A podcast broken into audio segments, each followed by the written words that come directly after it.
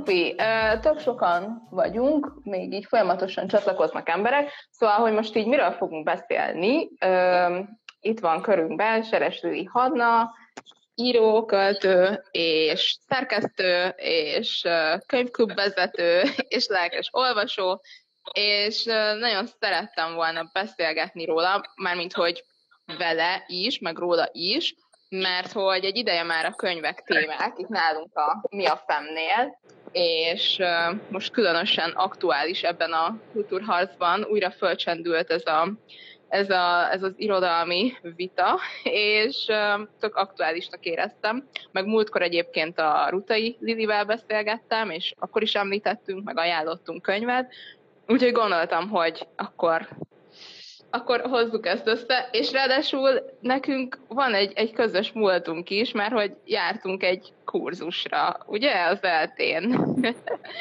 és te emlékszel, Lili, hogy uh, mi volt ez a kurzus? Hát én a Zsadányi Edith tanárnőre emlékszem. Te is? Szerintem, uh-huh. az is, szerintem az is női irodalmi óra volt, nem? Én úgy emlékszem, hogy queer uh, theory volt. Igen. Ö, úgy emlékszem, de volt benne, igen, volt benne, volt benne minden, meg filmeket elemeztünk, tudom, hogy előadásokat kellett tartanunk, és már így akkor is igen, és felfigyeltem rá, hogy hú, tök proaktív vagy, meg nyitott, meg, meg igen, szóval hogy érdemes rá figyelni, és aztán utána így a social médián keresztül láttam a a tevékenységedet, meg hogy egyre nagyobb sikered van, és hogy két évvel ezelőtt, ugye, jelent meg a, a Várunk című verses köteted. Igen, igen, igen, áprilisban ez két éve. Uh-huh. És arról mesélj már egy kicsit, hogy milyen, milyen érzés volt, mikor publikálták a, a művedet egyetem, mennyit dolgoztál rajta, és hogy mi, mi előzte meg, mi volt ez a folyamat? Hát ez egy hosszú folyamat volt. Én igazából uh, így kisgyerekkorom óta meséltem, amikor még nem tudtam írni, utána meg elkezdtem leírni ezeket a meséket, meg történeteket, meg regénykezdeményeket, lányregénykezdeményeket, és aztán így az egyetem alatt kezdtem el verseket írni, és hát egy jó, jó hosszú alapos munka előzte meg ezt az első kötetet. A Deres Kornélia nevű nagyon szuper költő volt az én mentorom, ő lett a szerkesztőm, és hát a, a Fiatal Írók Szövetségénél jött ki a könyv, ami azért nagyon jó, ez egy kis kiadó, általában így debütáló szerzőket ad ki, mert, mert hogy így nagyon szabad kezet adtak, tehát én megkérdeztem, hogy a Deres Kori szerkesztheti-e a kötetem, mert vele már dolgoztam együtt, megkérdeztem, hogy egy barátnőm lehet-e a grafikus alkötetnek, megkérdeztem, hogy a Fehér László képzőművész festménye lehet-e a borítón, tehát hogy, és, és minden úgy történt, ahogy, ahogy szerettem volna. Úgyhogy ez ilyen nagyon, nagyon személyes, meg, meg barátságos folyamat volt. De hát nagyon, tehát nagyon alapos munka volt, így nagyon sok, tehát nagyon sok verset vittem a Korinak, nagyon nagyon sokat kellett így, így szerkeszteni, aprólékos munka volt, úgyhogy, úgyhogy ez tudod nem az, mint amikor, ahogy, ahogy sokan azt gondolják, hogy jön az ihlet, és akkor, és akkor úgy leírom a verset, és akkor kész van. Tehát, hogy az így az egy százaléka utána úgy ülni kell, és, és dolgozni a legapróbb kis részleteken, szavakon. Úgyhogy, úgyhogy ez volt, és, és akkor azóta meg inkább prózán dolgozom. uh-huh. éppen. Megjelent. És ez nagyon, Aha, nagyon érdekes már, hogy több interjút is olvastam veled, és mondtad, hogy van ez a, van ez a közhírelem az irodalmi körökben, hogy, hogy a prózára meg kell érni, kvázi, és hogy azt mondjuk 30 alatt, vagy 40 alatt nem lehet végezni, és hogy benne is van a nevében, hogy Fiatal Írók Szövetsége, tehát nem titok, hogy te is fiatal vagy, és hogy um, milyen, milyen érzés volt így belevágni a prózába, hogy tudtad ezt a ezt a fajta mantrát, amit így kaptál, hogy hát ehhez még azért fiatalka vagy. Hát igazából nekem az volt, hogy, hogy én tényleg prózával kezdtem. Tehát én voltam a Sárvári diákíró, diáköltő táborban, ami egy ilyen tök nagy fogalom így az írói verkekben, tehát sokan indulnak onnan, és hogy én oda is prózát vittem, meg én, én teljesen, teljesen próza központú voltam, és hogy tényleg én azt értem meg belülről, hogy, hogy inkább Tehát, hogy, hogy kötetre inkább verseket tudtam kidolgozni. Tehát hamarabb értem meg arra, hogy, hogy olyan versek szülessenek, amik, amik, nem tudom, amiket mások is el tudnak olvasni, vagy el, tehát, hogy tudod, amikor, amikor nem csak ilyen terápiás módon írod magadnak, hanem, hanem, hanem van értéke mások számára is talán. Tehát, hogy hamarabb tudtam elkezdeni verseken dolgozni, és, és hogy én, én is valahogy ezt éltem meg belülről, hogy ahhoz, hogy nagyobb terjedelmű dolgokat úgy, de nem csak a terjedelmen múlik, de hogy valahogy a prózához tényleg így, így meg kell érni. Tehát szerintem élettapasztalatban is, nem tudom, igazából nincs erre ilyen kész válaszom, de valahogy én is uh-huh. ezt éreztem, hogy hogy nekem ez még idő kell, hát a regényhez meg aztán pláne. Tehát az, azt nagyon nem gondolom, hogy van egy ilyen közhiedelem is, hogy hogy, vagy van egy ilyen hierarchia, hogy akkor a versek vannak legalul, aztán a novellák, és a regény az a non plus ultra, és hogy ez nagyon nem így van. Tehát amit én mondtam, hogy nagyon sokat dolgoztam a verses köteten, szóval egy, egy négy sorosan is az ember ö, hónapokig, akár évekig tud, ö, tud gondolkodni. Szóval, hogy ez, ez nem, nem így van, viszont az igaz, hogy, hogy egy regényt, tehát hogy átlátni, vagy bennem maradni, hogy minden nap odaülni, kidolgozni a szálakat, a szereplőket, az egész világát, tehát hogy, hogy ez egy nagyon-nagyon más munka, mint, mint egy, egy vers szövegen dolgozni. Úgyhogy, úgyhogy de egyébként én meg az első kérdésedre még akartam mondani, hogy, hogy amikor meg kijött az első kötetem, azért az nagyon ijesztő volt. Szóval, hogy, hogy hogy így évekig, hónapokig dolgozol valamin, és aztán így ki, kiadod a kezedből, és akkor azzal már nem tudsz mit csinálni, és azt már mások is olvassák, az ijesztő volt. Tehát éreztem, hogy a vételenségig tudnám cizellálni, továbbírni, átírni, úgyhogy az, az, az nagyon ijesztő volt, meg egy nagyon ilyen felfokozott hangulat volt akkor, hogy, emlékszem, hogy, hogy áprilisban jött ki, és hogy a, a könyvbemutatónak a hetén, tehát az egy olyan hét volt, hogy konkrétan minden este mentem valahova felolvasni vidékre, Budapestre. Minden este volt, volt zen, az egyik barátommal volt, osztálytársammal, Gulyás Barnával ilyen zenés dolgot is csináltunk, hogy, hogy itt gitáron, egyszer gitáron zenéket a szövegeimhez, tehát ilyen nagyon változatos volt, és hogy, hogy tényleg minden este tehát hónapokig ilyen nagyon felfokozott dolog volt, szóval ez nagyon, nagyon izgalmas volt, de tényleg kicsit ilyen rémisztő is, hogy, hogy tudod, Aha. hogy most összeállítasz valamit magadból, és, és, és kirakod. Igen, és, és kirakod. Aha. Igen, Igen ez nagyon ilyen sebezhető, legalábbis ezt érzem mondjuk a podcast készítés kapcsán is, pedig egy epizódon azért nem dolgozunk évekig, de hogy ezt érzem, hogy ez egy ilyen kis babánk, és onnantól kezdve már útjára engedjük, és megítéltetik, és, és nem tudsz ahhoz már hozzá, hozzászólni, nincs, nincs befolyásod, és közben meg tök sebezhető vagy, mert a saját szavaid, meg a, meg a lelked egy darabja kvázi.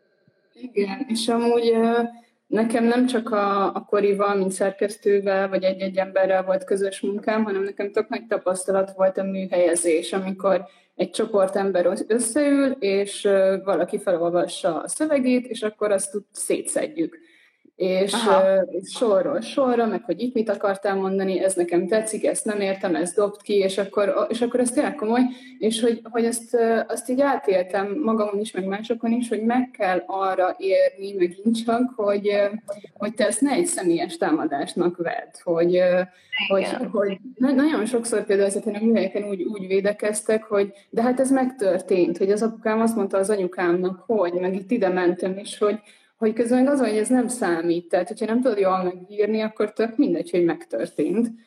Uh-huh. Nem, nem, nem, nem ettől lesz jó, jó irodalom.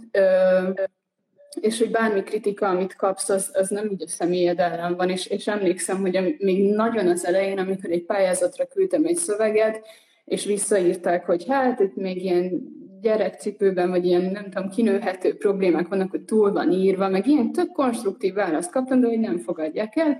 És akkor emlékszem, hogy ott sírtam az ágyamon, ez volt az egyik első ilyen tapasztalatom, hogy küldök valamit, és, és, és nem kell. És ott sírt, hogy jó, de hát ez én szövegem, és, és aztán meg ö, odáig jut az ember, hogy mondjuk voltam egy próza ö, műhelyen, ahol azt mondták, hogy hát húzd ki az első bekezdést, mert csak utána indul be a szöveg, és akkor éreztem, hogy basszus, tényleg, és jobb lesz tőle, és akkor már nem az, tehát hogy el kell távolítanod magadtól. És, uh-huh. és ez, ez, ez, ez tényleg más, mint amikor magadnak írod a, akár terápiás vagy ilyesmi szöveget, ami szerintem szintén iszonyatosan jó, Uh, úgy, de hogy ez más, hogyha te ki akarod adni, hogy, hogy lehet, hogy tényleg uh-huh. és úgy lesz jó. És aztán meg uh-huh. teljesen ráéreztem erre, és, és nagyon szerettem kiúzni a szövegekben, mert, mert hogy így megtisztul. Uh-huh. Meg hát szerkesztőként te is ezt csinál. Tehát, hogy tök jó, hogy benne vagy ebben a kettő szerepben, hogy író vagy és szerkesztő. Tehát, hogy, hogy átlátod mindkét oldalt, és hogy ez az ember kicsit olyan alázatossá is teszi, legalábbis nekem ez az élményem, hogy tanítok, és, és, és diák is vagyok más helyzetben meg, tehát hogy, hogy olyan alázatossá tesz, hogy hát igen, ezek bizony hibák, és el kell fogadni. Mm. Igen, és hogy a szövegről szól minden is, és nem, nem, nem a szerzői idő. Tehát, hogy ugyanazt akarjuk akár tehát a mhm. szerkesztő is, meg a, meg a szerző is, mindenki, aki hozzászól a szöveghez, mindannyian azt akarjuk, hogy jobb legyen. Tehát, hogy igen. Igen. Igen.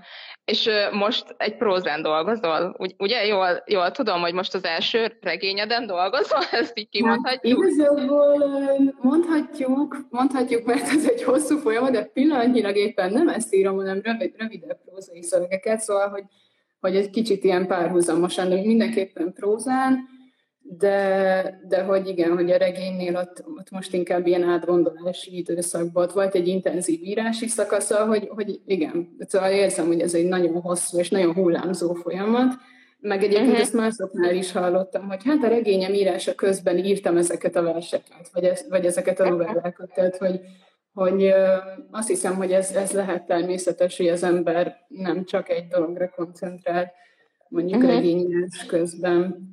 Úgyhogy, úgyhogy prózán, maradjunk annyiban, hogy prózán. Jó, jó, rendben. Uh, és ha már próza, akkor uh, gondolom, hogy figyelemmel követted a kortás magyar irodalmi életet, hiszen te is része vagy. Mit szólsz a Tóth Kriszta versus Jókai botrányhoz? Nem bírtam tovább, eddig tudtam tartgatni. Az est pontja, igen. Hát figyelj, én, én először, őszintén megmondom, én először eléggé meglepődtem. Tehát, hogy én, én kicsit ilyen össze-vissza is értesültem róla, tehát, hogy elolvastam a cikket, semmilyen nagy dolgot nem észleltem benne, ugye ez a, a kötelező olvasmányokról szóló vita, az nem most kezdődött el, a, a, ennek a, ezen belül a gender szerepek is szóba kerültek már, tehát ez nem egy, nem egy újdonság, és, és akkor láttam a Tóth Trisztiánk ezt a hosszú több pontos válaszát a Facebookon, akkor még nem is tudtam, hogy miről van szó, szóval hogy így vissza kellett követnem az egészet, és, és, és úgy eléggé meglepődtem, és eléggé ilyen, hát nem tudom, ilyen összetett véleményem az, hogy nem, nem, nem, nem tudok egy, egy, egy mondatban, mert ugye ez, ebben nagyon sok minden benne van, azt érzem, tehát, hogy benne van ebben a közoktatás, amiről én kicsit azt érzékeltem, hogy kicsit áttolódott a hangsúly inkább arra, hogy, hogy hogyan kommunikálunk, meg hogy, tehát, hogy, hogy így a, az online térben hogyan beszélünk egymásra, szóval egy kicsit így, így a lényegről kicsit elterelődött a figyelem, kicsit azt is érzem. Tehát, hogy uh-huh. van ebben a közoktatásról szó, van ebben a genderről szó, van ebben a, a média erkölcsről szó, tehát, hogy hogyan torzítunk címekben kattintásvadászatot csinálunk-e, szóval, hogy az is van, meg egyáltalán, hogy ennek a körkérdésnek a műfaja, ez ettől mit várhatunk el? Tehát, hogy, hogy most kapsz egy gyors kérdést, mondanod kell valamit, akkor itt most elvárhatjuk-e, hogy ezt komplexen, nem tudom, az egész problémáról hosszasan beszélj, meg hogy, meg hogy nem tudom, volt ugye arról szó, hogy hát de kiragadták a kontextusából ezt a kérdést, meg választ, hogy, hogy a jókait kivenni a, ugye a, a kötelező irodalomban, hogy ez ki lett ragadva a kontextusába. Hát én meg azt gondolom, hogy ez egy, ez egy körkérdés volt, ez egy kérdés-válasz, itt nem volt kontextus, de ezt nem ezt megírták már előttem is a csetesom a 444 oldalán, Szóval, hogy nagyon sok minden van ebben a dologban, és mondom nekem az első benyomásom az azért teljesen meglepődtem, hogy, hogy ez most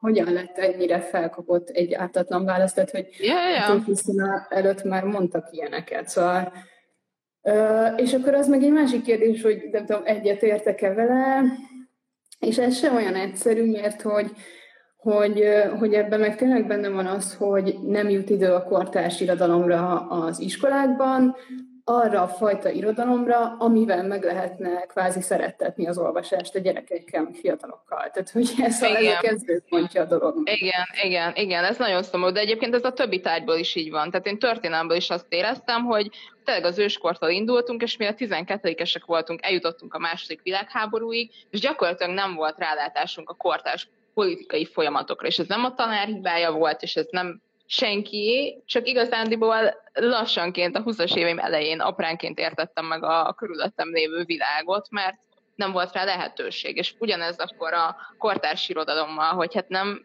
nem élvezne, az valamilyen szempontból értem, hogy a múlt és a kulturális hagyaték és a többi, de valamilyen szinten elsőbséget, mert hiszen ezeket az írókat kell támogatnunk, vagy hogy, vagy hogy hát igen, tehát Jókai már nem, nem fog a bérletet fizetni, gondolom. De... Igen, igen, igen. Meg, meg, meg ezek azok a, a szerzők, akik így valamit a, a, a mikorunkról mondanak. Mert hogy nyilván az a mű, amit ma is tudunk olvasni, meg ami fennmaradt, az azért mondhatjuk mondjuk klasszikusnak, mert hogy a mai korban is tudunk kapcsolódni hozzá, ez oké, okay, de hogy így, így legszorosabban a kortás, tehát ugye a velünk élő emberek írásai kapcsolhatjuk uh-huh. a életünkhöz, szóval, hogy, meg ugye ami most egy kicsit visszhangozva ér, hallom magamat, de nem tudom miért, mert te fülhallgatóval vagy. Nem Én tudom, téged jól hallak. Jó, akkor jó, remélem, hogy, hogy a nézők, hallgatók is.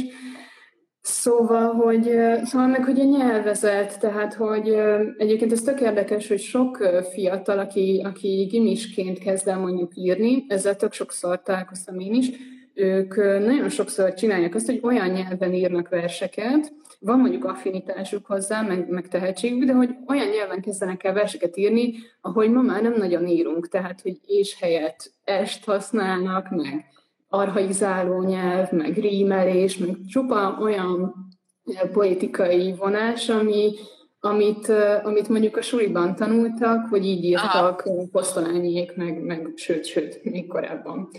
Uh, és hogy ez is azért van, mert, mert nem nagyon olvasnak kortársat, uh, és közben lehet, hogy lenne mondani valójuk a világról, csak, csak, csak tök jó lenne, hogyha nyelvet is megtalálnák hozzá. Szóval, hogy, hogy igen, de nem tudom, nem tudom, még valamit akartam ezzel kapcsolatban igen, hogy a nyelvezeti miatt is, igen, tehát hogy nagyon sokan azt hiszik a, a fiatalok közül, hogy az az irodalom, ami, ami érthetetlen nyelven van megírva, meg régies nyelven.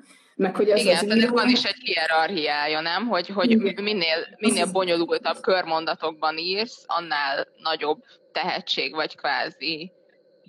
Igen, igen, meg, meg hogy az az író, akinek a neve mögött két dátum vagy két szám van zárójelbe, tehát hogy, hogy élő író nincs is, szóval ezért tök jobb mondjuk a rendhagyó irodalom órák, amikor oda mennek kortárs szerzők, akár, akár velük korú, vagy kicsit idősebb, vagy, vagy tök mindegy, hogy, hogy lássák azt, hogy, hogy most is lehet ilyet csinálni. Szóval, hogy, hogy igen, ez, ez nagyon-nagyon szomorú, hogy, hogy, hogy annyira el tud távolítani a, az iskola így az olvasástól, miközben annyira fontos lenne, az ember, hogy az ember életében helyet kapjon.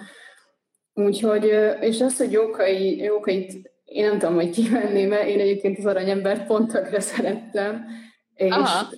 azt hiszem, hogyha kritikusan tanítják, meg kritikus gondolkodásra nevelik a gyerekeket, akkor például pont lehet arról beszélni, hogy, hogy igen, ekkor ilyennek kellett lenni egy nőnek, vagy ezt várták el egy nőtől, vagy ilyen szerep lehetőségei voltak csak, és nézzük meg, hogy most ezzel mi van. Csak hát az a baj, hogy az új törvények keretében, meg nem tudom, egyre jobban beszűkül az, hogy egy tanár mit taníthat az órákon, nem tudom, milyen ellenőrzések vannak, meg jelentéseket leadni, meg, meg, meg ugye az érettségire felkészíteni, szóval, hogy, hogy tök nehéz, hogy van erre egy tanárnak tere, meg lehetősége, meg energiája, meg nem tudom, hogy kritikusan tanítson, hosszasan elbeszélgetve a gyerekekkel egy, egy, egy egészen más kornak a, az egészen más gender szemléletű könyvét. Szóval, uh-huh. szóval így.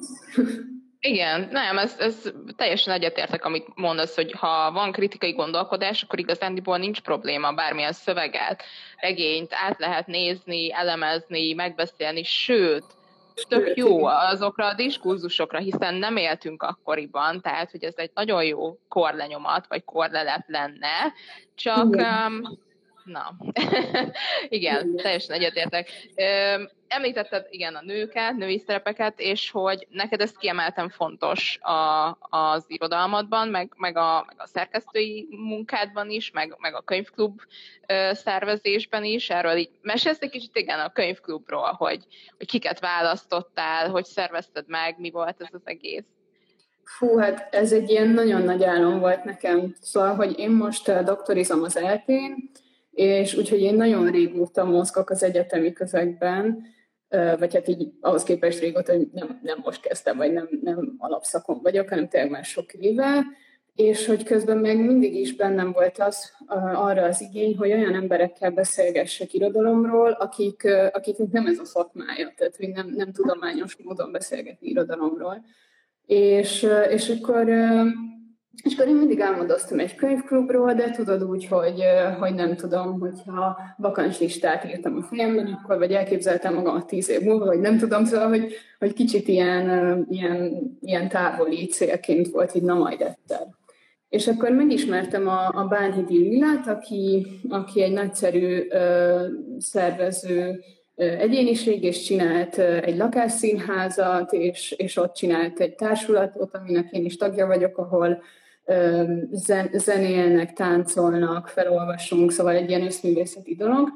És, és akkor ő nagyon nyitott volt, hogy a lakásszínházban mindenféle programokat vigyenek, vigyünk, és akkor ő azt hiszem neki mondtam, hogy hát én majd szeretnék egy könyvklubot, és mondta, hogy hát itt, akkor csináljuk meg. És, és akkor úgy, úgy, úgy az örembe esett ez a, ez a távlati cél, meg álom, és, és akkor az volt, hogy akkor én már egy kis ideje eléggé uh, ráfügtem így a női irodalomra, szóval, hogy észrevettem, hogy nekem, mint olvasó, mint, úgy értve, hogy mint női olvasó, meg mint női író, ad egy nagyon nagy pluszt az, hogy női szerzőktől olvasok. És nem azért, mert, mit tudom én, a nők jobban írnak, mint a férfiak, vagy nem tudom, vagy csak azért tetszik jobban egy könyv, mert nő írta, hanem azért, mert mert egyszerűen nem úgy szocializálódtam, hogy nagyon sok női könyvet olvastam volna. Nyilván ugye megint, ha visszatérünk a középiskolára, akkor, akkor ott így brutálisan elnyésző a nők száma. Tehát, hogy, hogy ez az, az a, tehát, hogy, hogy máshogy is írnak, de meg az a, az a tudat, hogy ezt egy nő írta, egy, egy női tudatból jönnek ezek a mondatok, szóval, hogy, hogy tényleg ad egy valami nagyon nagy pluszt. És akkor én már ebbe voltam egy ideje, és egyre több nagyon jó női szerzőt fedeztem fel, és ez most is így folyamatosan tart ez a, ez a folyamat. És akkor egyszer csak rájöttem, hogy, hogy hm, hát, hogyha könyvklub, akkor lehet, hogy ezt össze kéne kötnöm, és akkor lehet, hogy egy női ö, regényes könyvklubot kéne csinálnom, és lehet, hogy első alkalommal ö, csak nők jönnének. És akkor csinálunk egy ilyen biztonságos teret, ahol, ahol mindent ki lehet mondani. Úgy, úgy válogattam amúgy a könyveket, nagyon-nagyon sokat összeszedtem, hogy ez egy szempont volt, hogy női történet legyen, mert hogy attól, hogy nő írta, tehát ez így uh-huh. érdekes, hogy mit nevezel női irodalomnak. Azt, ami, amit nő ír, vagy azt, ami uh, nőről szól, vagy azt, ami, ami Bán Zsófiának van egy nagyon izgi eszéje az élet és irodalomban, és ott meg ő úgy határozza meg, vagy van egy ilyen lehetőség is, hogy az a női irodalom, ami ilyen, ilyen tipikusan, mondjuk ilyen a privát szférát érinti, vagy intim dolgokat, vagy kapcsolati dolgokat, és mondjuk az az úgynevezett férfi irodalom, ami a történelmet, a társadalom, átfogó kép, generációk, nem tudom. És akkor, hogyha ezt nézed, akkor férfiak is írhatnak női irodalmat. Szóval, hogy, hogy így igen, a igen. Régult Kárver novellista, ő, ő, nem tudom, ilyen, ilyen intim párbeszédeket ír, akkor mondhatom, hogy ez női irodalom. Szóval, hogy ez, ez ilyen tök vicces, hogy hogy határozod meg, de hogy nálam ez szempont volt, hogy például olyan könyvet nem választottam, hogy mit tudom én, egy, egy, most nem tudok példát, de hogy, hogy, hogy mondjuk egy történelmi regény, amit, amit nő írt, hanem olyan, tényleg olyat akartam, ahol nők állnak a, a, a, cselekmény középpontjában, és, és hogy nőkkel olvassuk, és, és beszélgessünk róla. Úgyhogy ez volt a szempont, és aztán egy ilyen bonyolult módszerrel így megszavaztattam a, a résztvevőkkel, Hát azt hiszem, hogy az első és a második alkalmunk volt élőben, utána át kellett mennünk online térbe, de hogy Aha. így nagyon működött, szóval megműködik, pont ebben a hónapban lesz az utolsó, ez egy fél éves klub volt, és aztán majd, majd szeretném folytatni. És tervezetünk is, hogy női könyveket olvasunk férfiakkal és nőkkel, tehát így koedukált csoportban. Úgyhogy így, és nagyon szeretem, nagyon-nagyon jó. És hányan jelentkeztek, vagy hányan jelentkezhettek? Hát az volt, hogy, hogy sajnos szerencsére, tehát hogy többen jelentkeztek, mint amennyi ember tudtunk fogadni. Azt hiszem, hogy 15-en lettünk végül, ami, ami szerintem azért elég sok, tehát ennél, ennél többen nem, nem kell és akkor azok, akik lecsúsztak, azoknak mondtuk, hogy majd indítunk még. Azóta egyébként, hogy kiposztoltuk, hogy lesz még férfiak is jelentkeztek, tehát hogy, hogy tényleg érik egy vegyes csoport. Úgyhogy azt hiszem, hogy, hogy 15-nél ezt nem érdemes több fővel csinálni, mert, mert ide tényleg olyan emberek jönnek, akik szeretnének beszélgetni, szeretnének megszólalni. Uh-huh. És hát ez két, két órások az alkalmak, és és több nem is fér bele szerintem így szellemileg, úgyhogy, úgyhogy így, így és, és nagyon jó, mert, mert bele tudom vinni az ilyen irodalomtudományos vagy egyetemi ö, ilyen tudásomat is, de hogy közben meg, tehát valahogy így ráérzünk egymásra a tagokkal, hogy, hogy most mennyire akarunk elmenni a szövegelemzősbe, mennyire inkább arról beszélünk, amit tematizál egy könyv.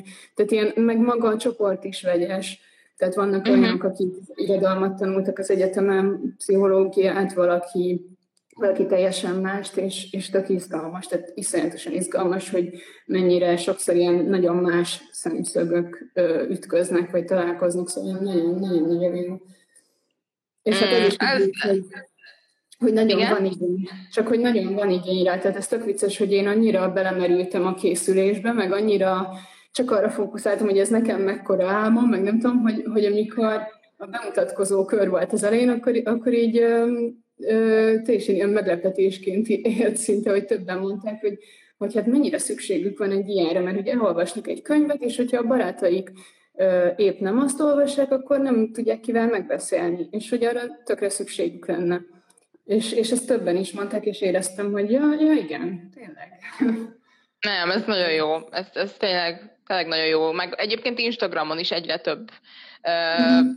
szeretőt látok, aki, aki motivál nyilvánosan embereket, hogy gyerünk, olvassunk együtt, beszéljük meg, és ez nagyon szuper, mert tényleg annyira fontos, uh, ilyen ablakot kapsz a világra, ha az olvasást megszereted, és ez, ez mindig elkísér. És például én most kiköltöztem külföldre, uh, Tenerifére, és uh, és elhoztam az e-book olvasómat, amiben van 30-40 könyvem, ami, ami, ami összek, tehát hogy bárhol leszek a világon, bárhol leszek a világon, a, a magyar nyelv, meg, meg irodalom, az, az elkísér, és ez egy fontos része lesz az életemnek, bármilyen nyelven kell beszélnem a, a későbbiekben. Szóval ez, ez igen, ez tényleg fontos. Tök jó, hogy említed ezt, hogy az Instagramon is ez nagyon-nagyon beindult ez a, a, az úgynevezett bookstagram, és hogy Magyarországon is most már nagyon sok van, és tök széles a választék, hogy, hogy megtalálod azt, a, aki olyanokat olvas, ami téged érdekel, tehát hogy, hogy is nagyon interaktív, én is, én is így elkezdtem egy kicsit ezt csinálni, és, és nagyon élvezem, és mint hogyha ez lenne így a, az új, új kritika műfaj, vagy nem tudom, hogy itt csak egy kicsit személyesebb, egy kicsit lazább, uh-huh.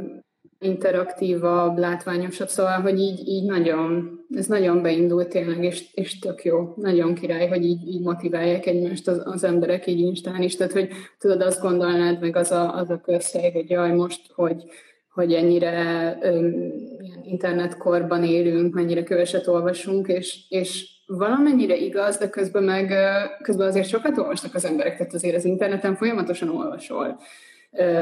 És másrészt meg, meg nagyon az Instagram felülete szerintem elég jó lehetőség arra, hogy az olvasásra motiváljuk egymást, úgyhogy ez tök jó. És itt említeném meg az önpromót, bocsánat, de hogy holnap ugye lesz ez a jeles nap, a nőnap, és, és erre már nagyon készülök női irodalommal, úgyhogy csomót fogok posztolni, úgyhogy ha, hogyha valakit érdekel, hát nem tudom, hogy lelőjem, de szövegek lesznek. Ezt most nem mondom, hogy milyen szövegek, de szövegeket fogok posztolgatni női szerzőktől, úgyhogy, úgyhogy ha valakit ez érdekel, akkor, akkor figyelje az oldalamat, mert igen. az Instát női irodalommal napon. Nagyon szuper. Meg, meg én eleve ugye követlek téged, és akkor így nézem néha, hogy, hogy mit olvasol, és például volt egyezés, mert a Füst Milán, a feleségem történetét egyszerre olvastuk szerintem. és, és tök jó, tök érdekes volt, hogy te mit írtál, ami nekem így meg sem meg sem fordult a fejemben. Tehát én, ahogy mondtad, hogy Pál Zsófia definíció szerint mi a női irodalom, én azt hiszem, hogy én olyan férfi írókhoz vonzódom, akik kicsit női irodalmat írnak, tehát hogy ez a, ez a nagyon intim, elperegyes, történet szerelemről, érzésekről, csalódásról, háztartásról, mindenféléről, szóval, hogy én, én, én ezt nagyon élem, és valamiért ez, ezért is tetszett nekem Füst Milán, és aztán utána te megírtad, hogy na, de hát azért a női karakter azért csak úgy beszélt, hogy, hogy ez a mélgét, semmit nem tudtunk meg róla, nem tudjuk az ő történetét, az ő oldalát, nem nagyon szólalt meg, szóval, hogy igen, ez is egy, ez is egy valid szempont. Igen, de amúgy szerintem mind a kettő igaz erre a könyvre, tehát amit, amit mondasz, tehát hogy nagyon-nagyon intim, és nagyon olvasmányos a feleségem története, de közben meg tényleg van az, hogy így nagyon misztifikálja a nőt, és ez a nagyon uh-huh. ilyen merev, korlátolt, lehasznált, nem tudom, milyen nézőpont, meg nem életű korok, férfi nézőpontja, hogy ú, a megfejthetetlen, megismerhetetlen nő, aki szinte már nem is ember, meg nem tudom, szóval, hogy ez a, ez a rejtély, és hogy ez, mhm. ez igen, de hogy közben meg, közben meg neked is igazad van, és hogyha szereted az ilyen szerzőket, közben eszembe jutott, nem tudom, olvastad-e a Závada Pálnak a Jadviga párnáját, mert azt, na, azt szerintem akkor nagyon szeretnéd, és ez szerintem ah. fent, van, fent van a neten, a Mac, Mac-en, és uh, Magyar Elektronikus Könyvtáron, és, és az, az egy napró regény, és ott és mm. tök hasonló, tök hasonló a feleségem történetéhez, mert hogy egy férfi ír naplót a, a feleségéről, de szerintem sokkal izgalmasabb irodalmilag is, vagyis hát jó, ezt nem akarok ilyen erősen fogalmazni, de más, máshogy mm-hmm. izgalmas, én, én jobban szerettem, és, és, és így gender szempontból is, szóval azt, azt nagyon, nagyon tudom ajánlani. Ezt nagyon-nagyon jó. Jó, jó, jó. Köszi. és uh, azt beszéltük, hogy, hogy ha már ajánlás, hogy készül, ez pár, pár könyvvel, ami, amit most így meg tudnál nekünk mutatni, ajánlani, és ez a könyvklubod része, ugye? Tehát, hogy ezeket uh, olvastátok. Hát mhm. nem mindegyiket amúgy, mert az van, hogy öt könyvet hoztam, és most néztem, hogy abból kettőt olvastunk a könyvklubban. Uh-huh. Az első, amit mert én iroda, vagy ilyen iroda, szóval ilyen időrendi sorrendbe hoztam, és ezt most csak elbukon tudom megmutatni, ez a Jane Eyre, és szerintem ezt sokan olvasták, de azért akartam elhozni, mert én például kamaszként nem olvastam, vagy mert ugye ennek van egy, van egy lányregény változata, és egyébként akit érdekel, annak azt mondanám, hogy ne azt olvassál, mert ezt átdolgozták. Nem tudom, hogy pontosan, hogy cenzúra, vagy bármi, de, de hogy úgy, hogy fiatalok is, gyerekek is tudják olvasni, szóval, szóval nem ezt. Uh-huh. De hogy, szóval azért, azért hoztam a Charlotte Brontinak a Jane mert én ezt nem annyira régen olvastam, és, és és utána fedeztem fel, vagy utána olvastam utána, hogy ez, ez nem csak így az történetileg iszonyú fontos, hanem, hanem női történetileg is, meg feminista szempontból, mert így ez egy nagyon erősen antiviktoriánus nő alakot mozgat, aki, aki ilyen negatív szerep lehetőségekkel találkozik a cselekmény során, és hogy egy független nőként mozog, ami azért tehát 1847-ben született ez a könyv, nem is szerették a korában, és viszont uh, irodalmilag meg az van, hogy olyan, tehát ugye ez a tudatfolyam regénynek az elődje, tehát amit a Proust meg a Joyce művelt, annak így az előképe, ami, ami, amit én nagyon szeretek, mert hogy egy nő írt, egy nőről, egy nő tudata, uh, ilyen nagy regényeknek az előképe, mindezt úgy, hogy a Charlotte Bronte azt kapta meg egy kiadó, azt hiszem egy kiadóvezetőtől, hogy hát az irodalom ez nem a nők dolga Úgyhogy, úgyhogy ő ezzel a véleménnyel találkozott, majd megírta, vagy, vagy előtte, vagy nem tudom, de hogy minden esetre megírta ezt a könyvet, ami, ami az egyik legismertebb és legfontosabb regény a világon. Úgyhogy, úgyhogy ez, egy, ez egy nagyon izgi könyv, és egyébként máig tartó ilyen feminista viták vannak így a történettel kapcsolatban. Hogy hogyan tudjuk értelmezni ezt a szerelmi történetet a Jane és a nála több tíz évvel idősebb férfi között, tehát hogy, hogy a saját korában más miatt kritizálták, most meg, megint csak más miatt, de hogy, de hogy viták, viták alapját szolgálja, és, és, és nagyon jó, nagyon-nagyon jó most is a 21. században olvasni. És úgyhogy ezt, ezt tökre tudom ajánlani, ez is fenn van legálisan a neten, úgy emlékszem, úgyhogy, úgyhogy elérhető. És, és akkor a másik, amit hoztam, hát ez nekem egy ikonná vált, a Toni Morrison, és ez a Kedves című könyve, 1987-es, Hát a Toni Morrisonról azt mondom, így odákat tudnék zengeni, tehát ő, ő nekem nem régóta egy ilyen, ilyen hatalmas példakép és ikon. Egyrészt fantasztikusan írt, tehát zseniálisan, szerintem egy zseni volt. 19-ben halt meg egyébként. Másrészt meg, mint ember is ilyen, van egy olyan aurája, én néztem dokumentumfilmeket róla, meg, meg már a képeken látod, hogy, hogy, hogy, hogy így elképesztően, most ebben a könyvben pont nincs kép róla sajnos, de hogy ő, ő szerkesztő is volt egy kiadónál, két gyerek egyedülálló anyukája, író, és, és az első afroamerikai női Nobel-díjas író, amiben egyébként az a volt egy ilyen tök tragikus mondata egy ilyen dokumentumfilmbe, vagy hát azt sem mondta, hogy tragikus lenne, mert olyan volt a személyisége, hogy valamiről beszélt, és aztán mindig így nevetgélt, meg, meg nem tudom, ilyen nagyon pozitív ember volt. De hogy közben azért elhangzott tőle az, hogy hogy akkor, akkor érezte magát először amerikainak, amikor átadták neki a Nobel-díjat. És 2016-ban volt ez, és ő 1931-ben született, és három, három évre a Nobel-díj után meghalt. Tehát hogy azért, azért ez egy nagyon, ez, ez, ez nagyon durva mondat volt, és nyilván érthető, meg, meg minden.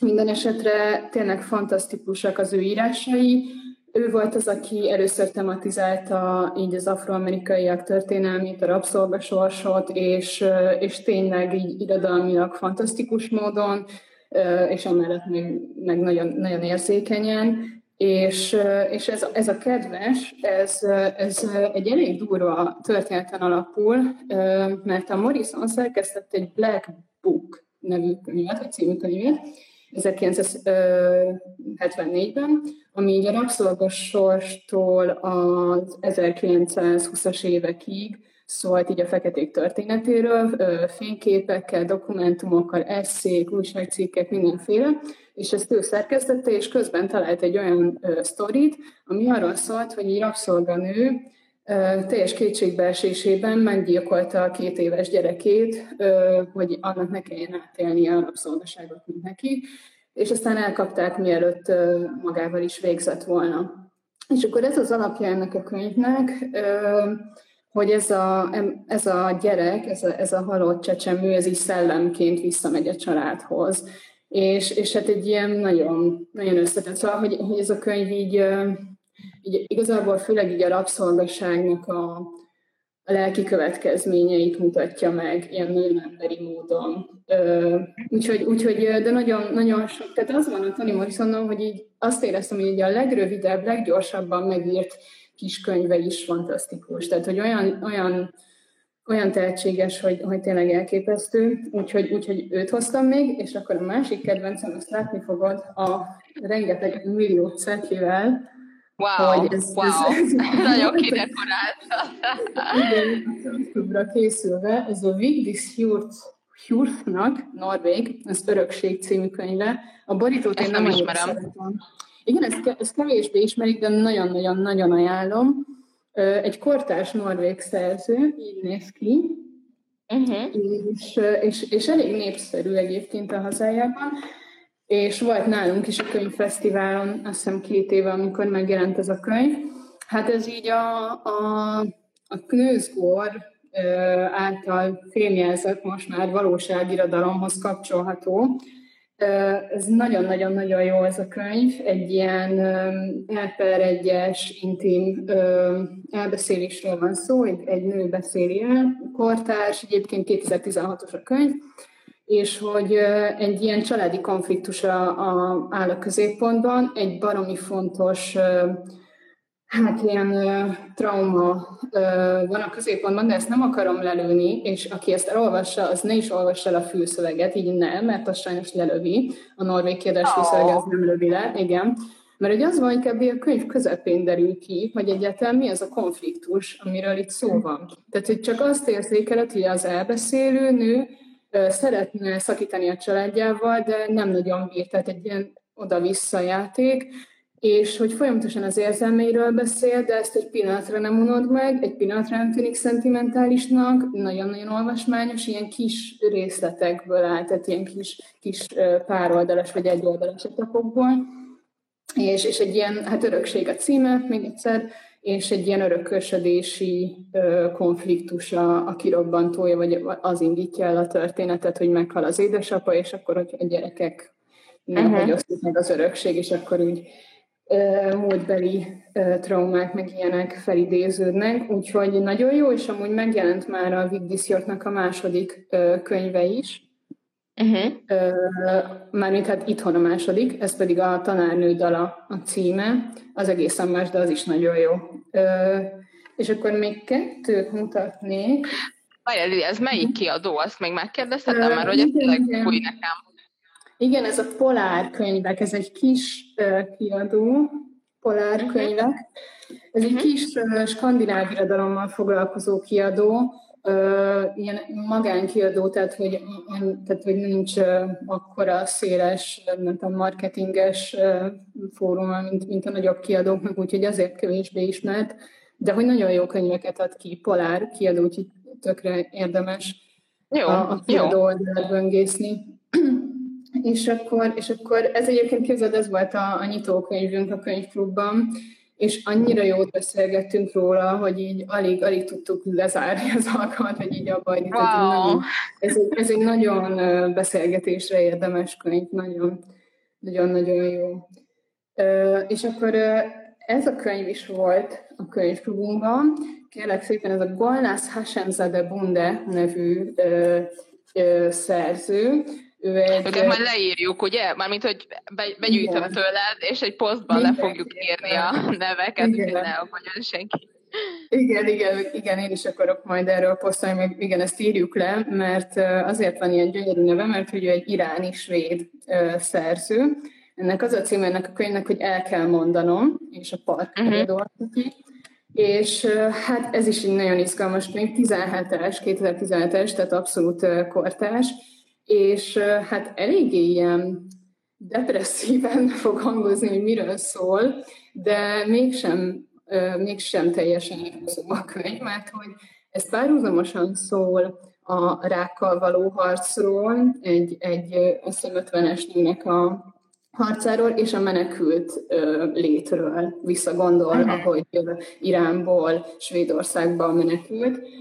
Úgyhogy ezek elég kemény témák, de hogy valami csodálatosan ír, nagyon-nagyon gyorsan olvasható ez a könyv, tehát nagyon ilyen tőmondatok vannak, ez is egy ilyen egyes szem első személyvel beszélés, és gyönyörű mondatok vannak, és nagyon ilyen, ilyen tabu döntögető, mert hogy ez egy anyalánya regény is, és, és elég őszintén beszél arról, hogy mennyire hogy nem tudom, imádja a lányát, de szülőnek lenni nem szeret, mert nem bírja ezt a felelősséget. És hogy ilyen dolgok Aha. így kimondódnak, amik, amik, amik szerintem nagyon fontos, hogy, tehát, hogy nagyon fontos, hogy ilyen, ilyen könyveket olvasunk, meg ilyen könyvek szülessenek, és, és hogy nem magáról a menekülésről szól, hanem arról, hogy milyen volt ott az élet, tehát ott próbáltak forradalmat indítani, és hogy hát szóval elég, elég durva történetek vannak ott, és hogy, hogy milyen itt az élet, és nagyon-nagyon gyönyörűen szimbólumokkal írja ezt meg, hogy a, a homok országa és a gyökerek országa, és mennyire más ez, és, és ugye a generációs különbségek is, hogy a lánya már oda született, és tök érdekes, hogy ez a szerző, aki ő, uh-huh.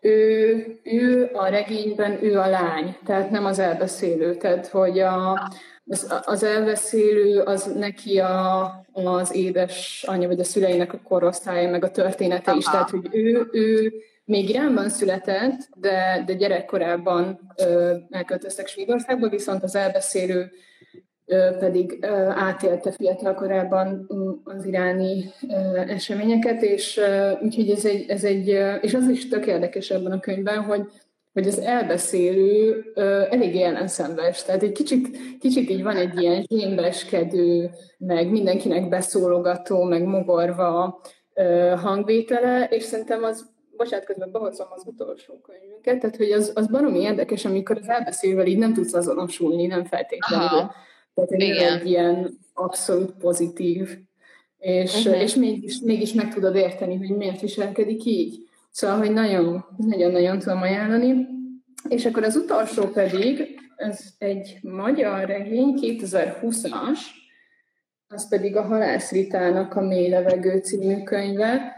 Ez most oh, ez nagyon népszerű könyv. Igen, nem véletlenül. Aha. Igen, igen, és most pont nincs nálam, és ezért most csak így tableten hoztam be. Hát ez pedig, ez pedig így a párkapcsolati, meg családon belül erőszakot tematizálja, és azt, hogy milyen nehéz ebből kilépni. Szintén egy egyes szám beszél, vagy egyes szám első személy ilyen én elbeszélés, és ilyen nagyon szikár az elbeszélése, nagyon, nagyon, nagyon meg van dolgozva az a szöveg, és, és hát elég durva, tehát hogy hogy tényleg megmutatja azt, hogy, hogy milyen nehéz kijönni egy ilyen kapcsolatból, de hogy ki kell jönni. A kedvenc jelenetem az az volt, amikor egy pár terápián vesznek részt, és hogy ott a férfi szólama, hogy ott szóról szóra le van írva, hogy a, hogy a férfi szemszöge mi ebben a bántalmazó kapcsolatban, és ott így, így éreztem, hogy ilyen fizikai tüneteket produkálok, miközben olvasom, hogy így kiver a vízettől, és így könyörtelenül wow. le van írva. És ez megélt, megélt él, tehát élménye, tapasztalása az írónak, vagy ez fikció? Hát ezt nem tudom, ezt nem tudom, mert erről nem olvastam, vagy nem, nem nyilatkozott, de hogy nincs, szóval, hogy mint ahogy a, igen, azt nem fejeztem be azt a gondolatot, mint hogy itt az örökségnél volt az, hogy, hogy ez valóságirodalom, itt uh-huh. nincs ilyen, tehát itt, itt nem, nem, nincs arról szó, hogy ő saját élményt írt volna meg, ez abszolút fikció, a, uh-huh. Az örökségnél amúgy az volt, képzeld el, na ez, ez a slusszpoén az egészben, hogy az örökségnél az írónőnek a huga elvégzett egy kreatív írás tanfolyamot, és megírta az ő verzióját, hogy ez nem is így történt. És azt el tudod képzelni, ez milyen, milyen lett. És, nem igaz. Miközben De, ez nem, hogy a... azt állítja, hogy ez fikció. Tehát, hogy... Aha, aha, aha. Igen, csak nagyon hasonló sztori zajlott le a Knözgárdnál is, nem? Hogy ott is elkezdték szétszintálni az írót, és, és kikérni maguknak, és gondolkoztam amúgy, mikor ezt a botrány ki, kirobbant, hogy ez olyan ilyen skandináv dolog, mert hogy így elképzelem, ahogy írok egy elperedjes sztorit, és akkor az unokatestvéreim, meg az exeim, meg a mindenki jön és perel, szóval nem tudom, hogy mennyire magyar kontextusban mennyire reális, de hogy ez érdekes szál amúgy. Igen, igen, ezt nem tudom. Meg kéne kérdezni valakit, hogy ez miért, miért pont ott uh, robbant így ki ilyen formában. Uh, biztos, hogy van ennek azért ilyen társadalom, politikai, meg ilyen szociológiai magyarázata, hogy, hogy hol milyen szövegek tudnak születni. Például egyszer hallottam, hogy hogy Izlandon írják a legtöbb ilyen brutális, véres krimit, ott jön ki egy ja, a legtöbb krimi, és közben meg így közben meg ott így nem történik semmi ilyesmi, tehát hogy ott így nem történnek gyilkosságok, tehát a, világ, kb. a világ legbékésebb országa, és jön ki a legtöbb krimi, ott így Aha. ki kell élni magunkból. Úgyhogy, úgyhogy nem tudom, hogy van-e ilyen kapcsolódás, ez tök érdekes, hogy miért, miért pont itt, itt jönnek ki ezek a dolgok. De hogy a, a mély levegőnél, a halászitánál nem, nem, nem volt semmi ilyesmi, de, de közben uh-huh. nagyon hitelesen van leírva. Van két gyerek is a családban, meg a nagyszülők is tematizálódnak, de, de hogy nagyon, nagyon erős. Egy, egy rövid regény, de tömény. Úgyhogy, uh-huh. És hogy azt hiszem, hogy ott se tökéletes a főhős, és ez szerintem megint csak tök jó, amikor meg az örökségbe se, tehát hogy amikor, amikor árnyaltak a főhősök, és nem az van, hogy ő, ő itt a tökéletes ö, ember, az, az mindig így erény szerintem. Antónia közben itt jelentkezett a podcast társam, ilyen a skandináv vonal. Ezek a svédek mindig perelnek. Mi bajuk van? Igen, de hogy, hogy, hogy érdekes, hogy, hogy sok ilyen traumatikus könyvet behoztál, mint hogyha így a női léthez kicsit hozzájárulna ez az ilyen erőszakkal telített létezés is, ez, ez szándékos volt, véletlen volt, hogy alakult ez? Hát így az volt, hogy én így kiválogattam a, azokat a könyveket, amik, amik nekem mostanában így a legmeghatározóbbak voltak, majd így elmeséltem anyukámnak, hogy hát ezeket fogom vinni, és akkor ő is így rákérdezett, hogy nem lesz kicsit túl sok az erőszak, tehát hogy, hogy, hogy ez, ez, ezzel én is szembesültem, szóval nem volt direkt, nem tudom, nem akarom így magamat analizálni, hogy miért ezek a könyvek azok, amiket én így akarok hozni, de, de azt, az, abban biztos vagyok, hogy egyre több ilyen könyv születik, vagy egyre jobban kerül fókuszba, és hogy ez, ez szerintem kapcsolatban van a MeToo-val is, azzal, ahogy így fejlődik a kommunikációnk, ahogy ezzel kapcsolatban, ahogy így merünk szembesülni ezekkel, tehát hogy hogy ezt így nagyon nem értem, amikor valaki azt mondja, hogy hát nem tudom, ez már egy hányadik könyv, amiben családon belüli vagy nem erőszak van, meg hogy egy hányadik traumairodalom, miközben így nincs annyi, mint amennyire erről beszélnünk kéne, meg mint amennyire ez történik. Szóval... Igen. És Igen, hogy ezek nem teljesen uh-huh. Igen, és uh, nem tudom, hogy most szerinted akkor vál, változik a nő helyek kvázi az irodalomban, utána ezt a kifejezést, de hogy, hogy érz egy ilyen shiftet, vagy eltolódást, hogy több teret kapnak a női történetek, vagy a női írók, vagy, vagy hogy már nem akkora tabu mondjuk tényleg megélt traumákról, nőspecifikus problémákról írni. Szerintem ez így van, igen, igen. Tehát, hogy hogy ez nekem tök durva volt most, hogy van a Szép Írók Társasága, és nekik van most, ez is nagyon érdekes, hogy most jött létre nemrég egy női érdekvédelmi fórum, azt hiszem ez a nevük, egy ilyen különítmény, a, a Szépírók Társaságán belül, a, a, akik nőkből állnak, vagy ez a csoport nőkből áll, és hogy női irodalmi dolgokkal foglalkoznak, de szerencsére nem csak irodalommal, mert például a lengyel nők felé is kiadtak egy szolidaritási nyilatkozatot, amikor ez a törvény, abortusz törvény így közelget, úgyhogy ezt, ez, ennek így nagyon örülök, amikor így, így, így nyitunk, és nem csak az irodalommal foglalkozunk, de hogy ők csinálnak most egy folyóiratkutatást, és abban többek között én is segítkeztem, ilyen statisztikákat irogatva, és ott nagyon durva volt nekem szembesülni azzal, hogy egy 2003-as évfolyamban, egy folyóiratnak 2003-as évfolyamában így alig publikált nő, és általában azok is így ugyanazok voltak az a néhány. Aha. És akkor ott így töltögettem a táblázatot, hogy férfi próza, női próza, férfi líra, fér, női líra, és úgy írogattam, hogy nem tudom, 5, 0, 6, 0, összesen 11, 0. Tehát, hogy az a sok nulla, amit nekem be kellett pötyögnem, ez nagyon kiábrándító volt. Wow. És azt hiszem, hogy talán kicsit meglepő is, mert most már azért nem ez van. Szóval, hogy vannak Aha. ilyen ilyen mély strukturális problémák, meg ilyen nehézségek, akár hogyha ilyen mentorokra gondolunk, vagy, vagy, vagy olyan, tehát a férfi körökre, vagy nem tudom, ahol, ahol férfiak tudnak kapcsolatokat építeni, vagy fejlődni, vagy szakmai kapcsolatokat építeni, amikből a nők sokszor ki vannak zárva. Szóval, hogy vannak, vannak ilyen finomságok, amik, amik mind azért úgy vannak, meg hogy még mindig megkülönböztetjük, hogy van az irodalom és van a női irodalom, szóval ez nem azt mondom, hogy most minden megoldódott, de a nők jelenléte azért így, így sokkal, sokkal erősebb most már. Uh-huh. Uh-huh. Ami, szuper. ami szerintem szuper, igen. igen. és lassan lejár az időnk, de én nagyon élveztem a beszélgetést. Ha így útravalóként, um, nem is tudom, mondanál egy olyan dolgot, hogy például aki, mert hogy ilyen is van sajnos, hogy van ez a confidence gap, egy ilyen önbizalom hiány, sok nőben olyan szakmák iránt, ami, amiben alulreprezentáltak a nők. Tehát, hogyha mondjuk mindig is voltak írói babérjai, és, és érdeklődött a szép irodalom írás, csinálás felé, akkor hogyan, hogyan induljon el, akár csak egy napi rutin tippre gondolok itt most? Hát én igazából először szerintem azt mondanám, hogy, hogy bízzon, hát ez most hiányzik, hogy bízzon magában, de hogy, hogy higgye el azt, hogy amiről ő írni akar, az fontos. Mert hogy ezzel nekem is folyamatosan meg, kell, meg, meg kellett küzdenem, és szerintem sok női író így van ezzel, hogy nem kevésbé fontos mondjuk nőknek, vagy fiatal nőknek, vagy nem tudom milyen nőknek a története, nem kevésbé fontos, mint, mint férfiak története, tehát, hogy, hogy ne foglalkozzon semmivel, csak azzal, amit, amiről ő írni akar. Ez szerintem tök fontos, ne hasonlítgassa össze magát másokkal, csak a szövegre koncentráljon.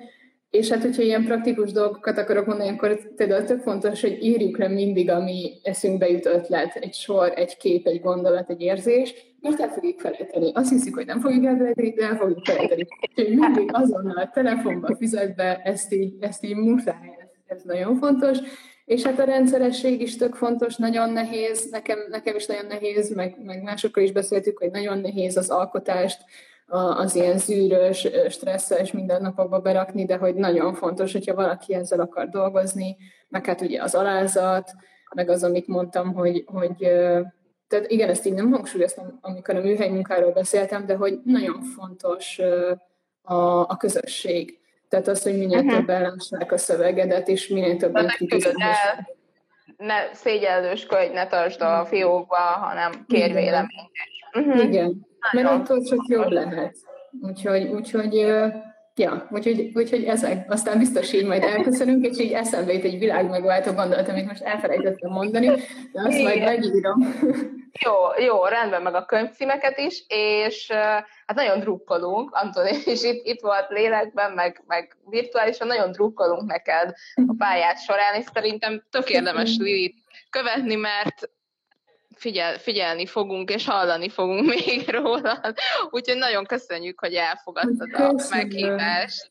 Köszönöm, én is tök jó volt beszélgetni, itt lenni. Köszi. Köszi. Köszi, és nektek is sziasztok, minden jót, és IGTV-be fel lesz a beszélgetés, úgyhogy check it out.